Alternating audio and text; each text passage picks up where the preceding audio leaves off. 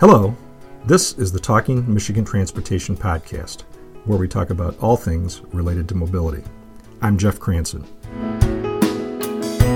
Today, in honor of Earth Day, I'm taking a look at how transportation agencies follow environmental protection policies. MDOT and other transportation agencies around the country pay very close attention to the National Environmental Policy Act, known as NEPA, and it's worth noting that the act was adopted by Congress in 1969, and not even one year later, Joni Mitchell released Big Yellow Taxi. My guest today is Margaret Barondess, who manages MDOT's environmental section and brings a very informed and thoughtful approach to these issues. So, Margaret, thank you for being here and tell me how you balance paving paradise and mobility, if not putting up parking lots? So, um, in a lot of ways, I look at my career at MDOT in the environment as a translator and a navigator of environmental laws for our engineering staff. And, um, you know, they're great. Just working with the engineers is wonderful because they are get it done people. They want to build things. They want to go out there and make things better for Michigan citizens and make their mobility better. So, you know, how could you ask for more? You're working with a pretty well intentioned crowd there.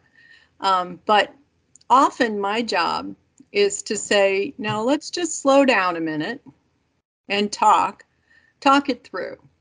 And my other part of my job is to explain the context for what they're doing. So, where is your project located? Are there people who live near it? Are there people who might be affected by the work that you're going to be doing and the changes that you're going to be making? Are you in an area with lots of natural resources? Could you be affecting an endangered species? Sometimes we have to do extra studies to find out answers to those questions. And, you know, it's hard sometimes to put the brakes on all of this momentum that we've got, but it's not it's it's a worthwhile effort because what you end up with is a project that is better than it was before it truly is an effort to balance environmental impacts with transportation needs. And I feel like we've had so many success stories over the years where um, we did sort of slow down a little bit and take our time to listen to experts on particular resources, to communities that felt that there needed to be change with the transportation facility in their neighborhood um, we've really taken our time to learn how to be better neighbors to both the natural and the um, populated environment, the cities that our projects go through. So you, you hit on the inherent conflict in this, and uh, a former journalism colleague of mine used to say everybody looks in the mirror and sees an environmentalist. You know, we all like to think that we do our part, but everybody also likes their 20 minute commute to always be 20 minutes. So when you talk about the engineers and how, you know, they are worried about mobility and the things that they get the most complaints about and making sure that projects can be done as timely as, as possible with the least inconvenience as possible. Uh, it can be it can be pretty tough sometimes to balance that with when you find out that a, a stream is going to be disrupted or an endangered species, wildlife or plant can be disrupted. Um, so you, you mentioned you know some of the successes what, what would you talk about as, as some highlights in recent years? Well some of my favorite projects have been um, in urban areas where we had problems that we needed to solve. Um, we have very old infrastructure in michigan um, because of our transportation history with automobile manufacturing.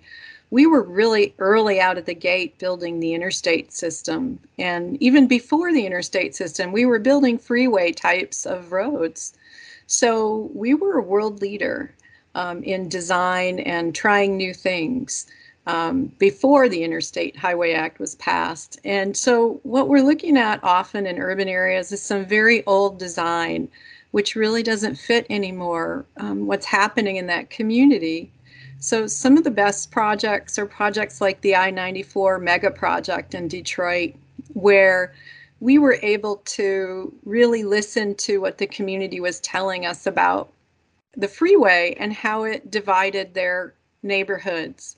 And so, there we took the bridges and the pedestrian overpasses, and we're converting all of them into complete streets facilities, which will feel like a neighborhood street when you cross it. Less like I'm out on a big little or a little rope bridge over the freeway. Um, of course, we don't have rope bridges, but some of those pedestrian overpasses are pretty pretty intimidating, and people don't use them. Often don't use them. So what we're doing there, I think, has been very rewarding with respect to um, responding to what we heard from the people who live there in the city of Detroit and trying to provide better community connectivity.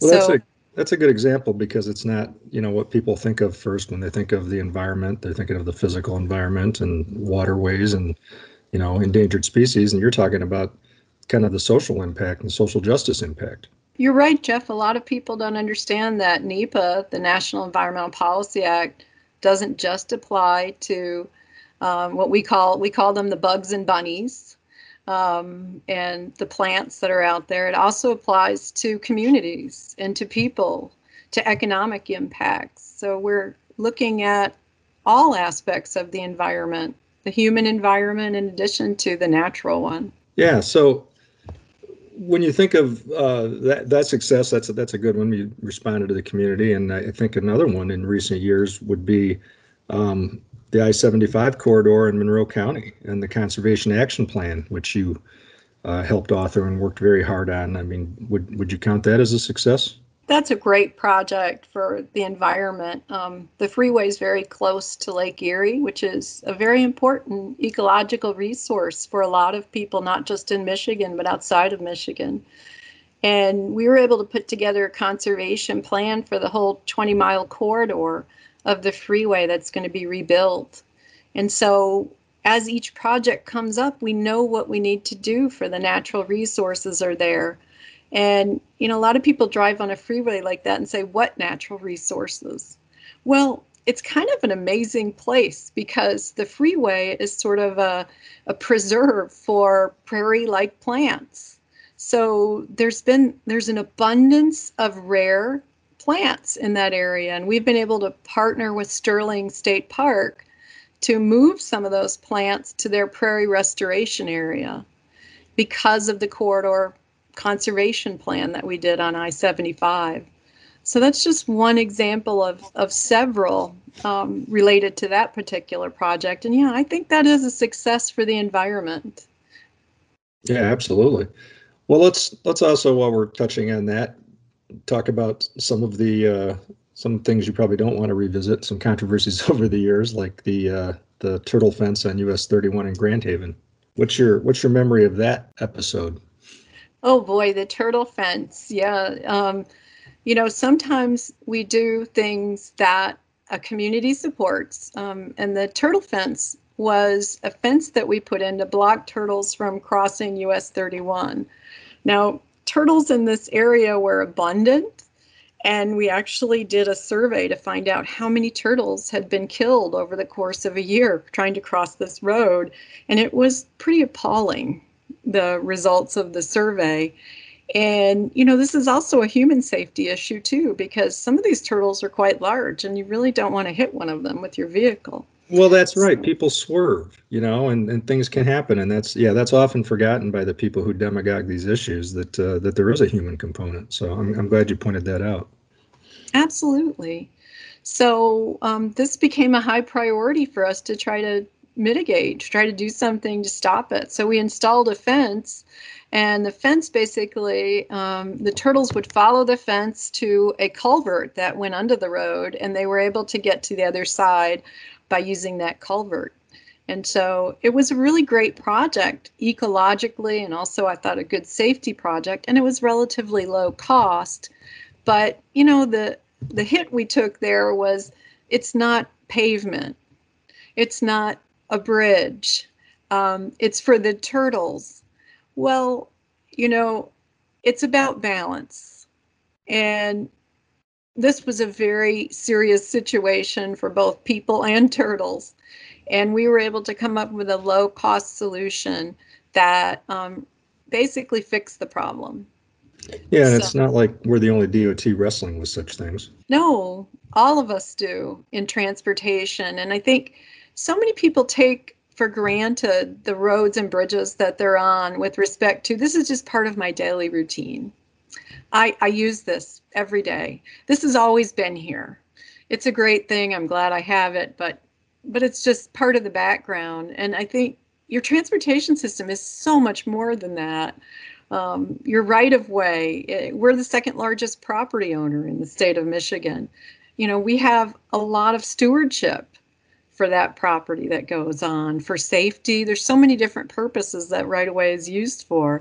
We use it for pollinator species for example. A right of way is a great place for prairie plants and pollinator plants to grow to help the farmers with the bee population problem. So um, you know there's a lot more to your transportation system than you might think yeah, so you know, speaking of that, we've done some uh, some good things along those lines in in the Bay region. Can you talk about some of those? So with the pollinators in the Bay region, they've done something that I think has really caught people's eye.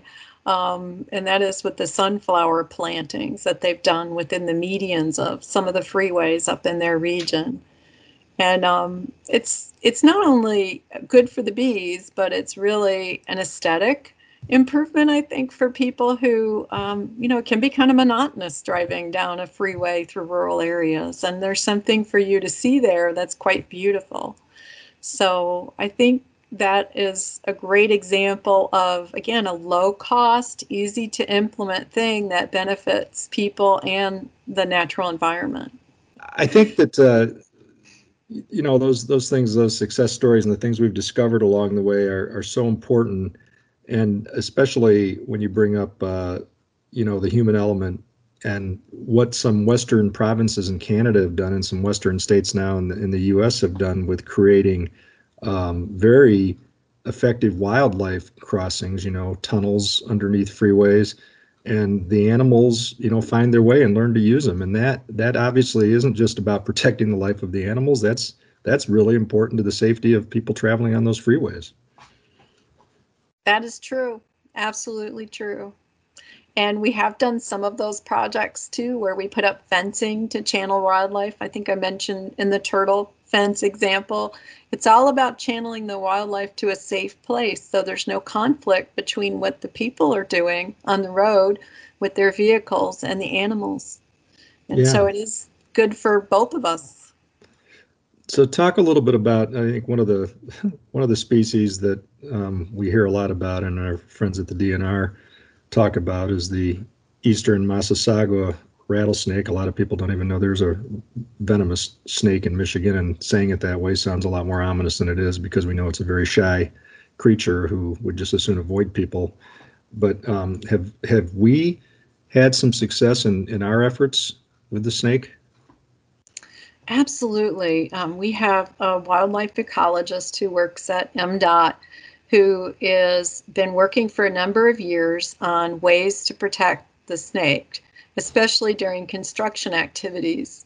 Um, like a lot of snakes, they like to sun themselves. And so, if there's a wooded area, for example, um, near their habitat, then they may be sunning themselves on the roadside. And we don't want to get in their way when they're doing that because they are an endangered species.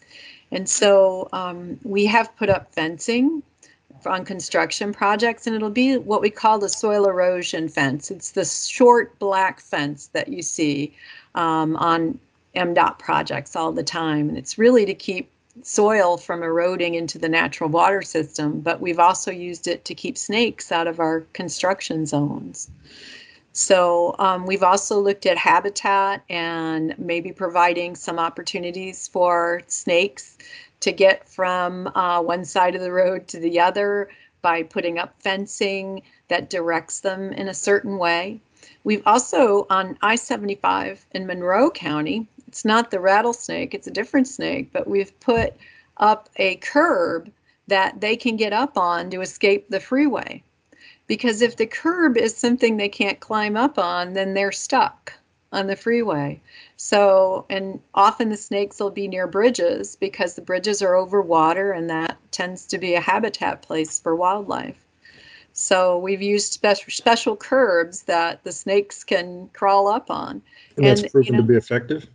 It is. It's a good thing for the snakes. Yeah. We've seen snakes that um, dead snakes we found during surveys uh, right on the curbside.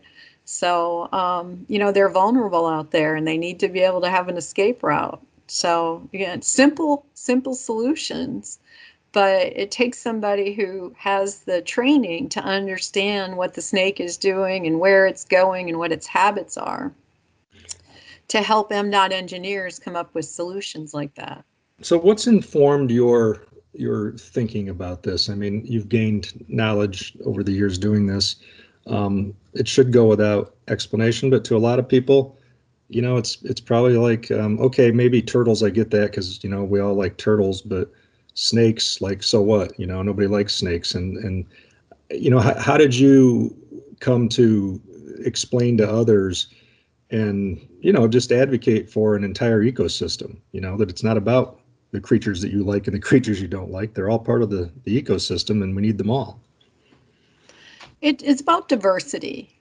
And um, that's a, a concept that's really critical to understanding environmental protection. And we need diversity as a human species in the natural world for a variety of reasons. Um, you know, again, we need bees to help us with our food sources. We need as many different kinds of bees as we can get. Um, so diversity is important with respect to pollinators. And I think a lot of people are familiar with the monarch butterfly situation out there and that they're in trouble.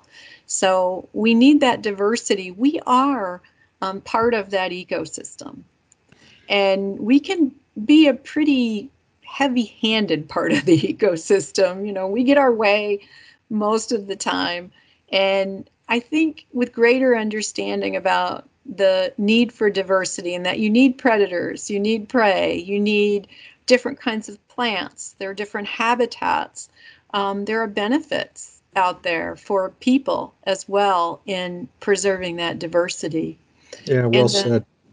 You know, well, well said. I think that I mean that's right. We've as humans we've got the intelligence and the power to be heavy-handed, as you say, but with that intelligence also you know means uh, an obligation and an understanding of what all these things mean in a way that other species obviously you know wouldn't be able to control. So i think that's that's a really good point. What else would you want to say about your work your section's work and your very dedicated group uh, that that shows tremendous patience working with all of the various factions on all these things? Um, you know, I guess what, what would you want people to know that you think they might not?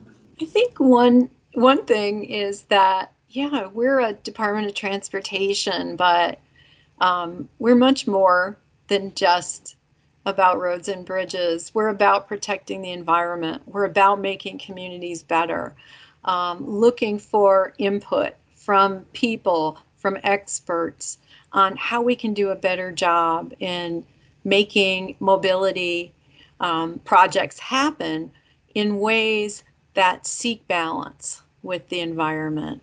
So, um, you know, a lot of people don't know that we have an archaeologist, we have a couple historians, we have ecologists, biologists. I have a botanist who helps us do these things. So, we have diversity within our own area within MDOT and our one of our missions is constant education and outreach so our engineers can understand the world in which the transportation network exists and that it's pretty complicated out there but we are working on answers with the engineers to try to make that balance happen between environment and mobility and so, what you heard often um, in in recent years, especially um, out of Washington, you know, was we got to expedite these projects. You know, we've got to be able to cut through the red tape, and one person's red tape is another person's, you know, environmental protection.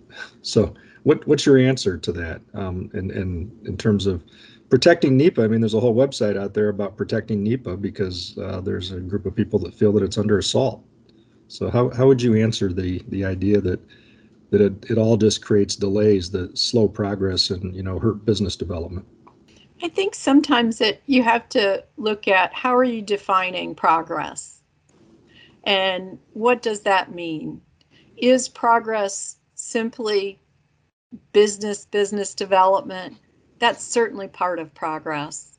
But I think progress is also protecting the animals and the plants that in the future could hold secrets to help us with our own problems, who are performing functions we don't even understand they're performing. Do you want to be the last, the person who says goodbye to the last rattlesnake, to the last bee? Um, no. I think if we sit back and we consider our world as a whole, that there's room for the environment, and for economic development. Well, that's very well said. I appreciate you taking the time to do this, and I hope you have an enjoyable Earth Day. And we will have to talk about this again sometime. Well, thank you, Jeff. I've really enjoyed our talk today. Thank you again for listening to this week's edition of the Talking Michigan Transportation Podcast. I would like to thank Randy Dubler and Corey Peedy for engineering this week's podcast. To subscribe to show notes and more, go to Apple Podcasts and search for Talking Michigan Transportation.